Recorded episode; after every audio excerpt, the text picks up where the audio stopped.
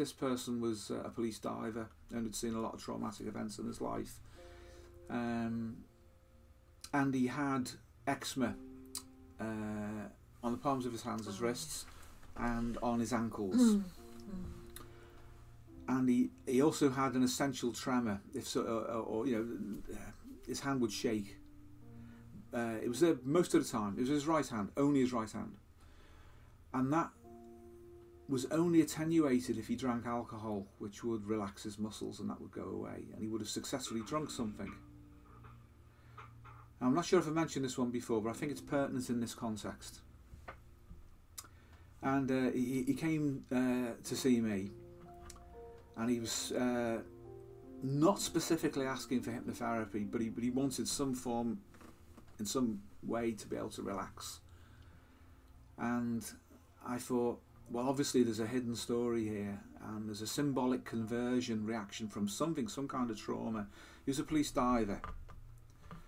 Uh, he didn't know that I was also a former police officer as well. So I had some, uh, you know, insight into the kind of things that he, that he was likely to have gone through. So I wondered whether whether it was a trauma. Very often these things are specific traumas or the accumulation of traumas that had caused this dissociative reaction, and then the eczema that just wouldn't go away.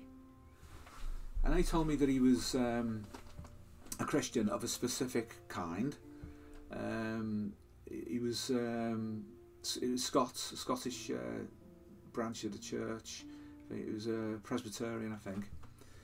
Uh, so he was quite disciplined in the way that he would think of himself. So therefore, you th- you you take on the notion then that this person is likely to be impacting himself through that filter, his religious belief, because this is where he would Mm. gain his uh, his objective understanding of his morality, which you would say, James, in a top-down way. Yeah.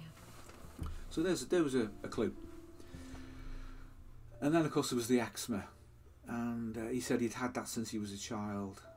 Okay, so is there something related to that? And oh, no idea, can't remember a thing, nothing. No, no, I don't know what it is. Uh, all the resistances were there, and the resistance was was very strong because he wouldn't remember anything at all. Um, so I said, well, we can use some we can use some gentle hypnotherapy, and we used Chevreul's pendulum to demonstrate to him that his unconscious mind would cooperate. Of course, you never know; you have to ask. Mm. But it confirmed that it would, which was good for for me. Yeah. And so uh, we did uh, a very gentle hypnotic induction, and once we'd got the uh, the ideomotor signalling confirming that the unconscious was open to communication with me, I just asked if if it would be all right if this person would, at a time that was right for them, remember what he needed to remember, without feeling any anxiety or stress, and that when that time happened, he'd be able to come back and tell me, and we could move him on. And he got up and he looked out the window, and the lights were going down. Street lights were on. It was pretty pretty late at night, and uh, there were traffic lights there, and the traffic lights were on red, and I could see past him.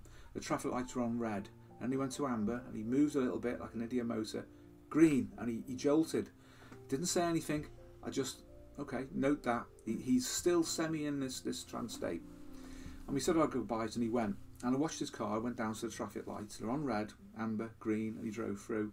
And I just felt I have to watch him till he goes. And watched him. Go. There was a slight hill where, where we were based at the time. Went up the hill, over the hill, disappeared, as if he was going back into the unconscious.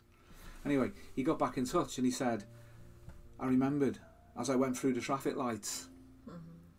I remembered, and now I have to tell you. He came in and he said that when he was a child, his mother would give him uh, cod liver oil every morning, and he would take it on the spoon, and then, and then she would hand him a glass of water, and he would drink the water to wash it down. And he would go to school. This one morning, he just refused; it would make him sick. And she said, "You'll be the death of me. Off you go." So off he went, thinking, "Great, I didn't have my cod liver oil." And then he came home from school and found her dead. The shock of that, and being a child, and the Christian guilt, which, you know, complex if you like, which then impacted upon him, was sufficient to create eczema as stigmata. He was crucifying himself through guilt. He was then, with his brother, asked to travel down, his elder brother, to travel down by train to Birmingham, where, where he had relatives. And the train stopped. Uh, he had to catch a connection. Got off on, on, on the station platform. Uh, and he, he went to a kiosk with his brother and he was served a drink. And the man handed him a glass like his mum would do. And he reached out to take it and he couldn't, and his hand started to shake. And those things had stayed with him for 40 years, mm. unresolved. So unresolved that he'd suppressed the connection from consciousness, but still bore the stigmata, still bore the guilt of the shaking hand. And he dealt with so many traumatic events in his life. And he was so well protected and shut down. It was nothing was going to get to him unless his unconscious said, It's okay now, because in the sense of a transference, going back to the beginning of this podcast, that this particular therapist, because he's asked in the right way, politely, and reassured that there'll be no violent abreaction of emotion or contact with things that will hurt or disturb you, we will allow you to remember and to associate those memories again.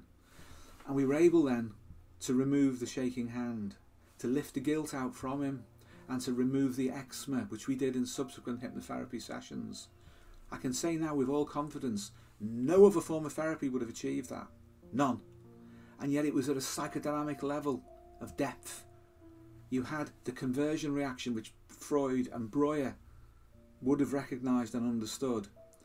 You had all the elements that Jung would have understood about a dynamic unconscious and about complexes and about guilt and religion. All of that was there.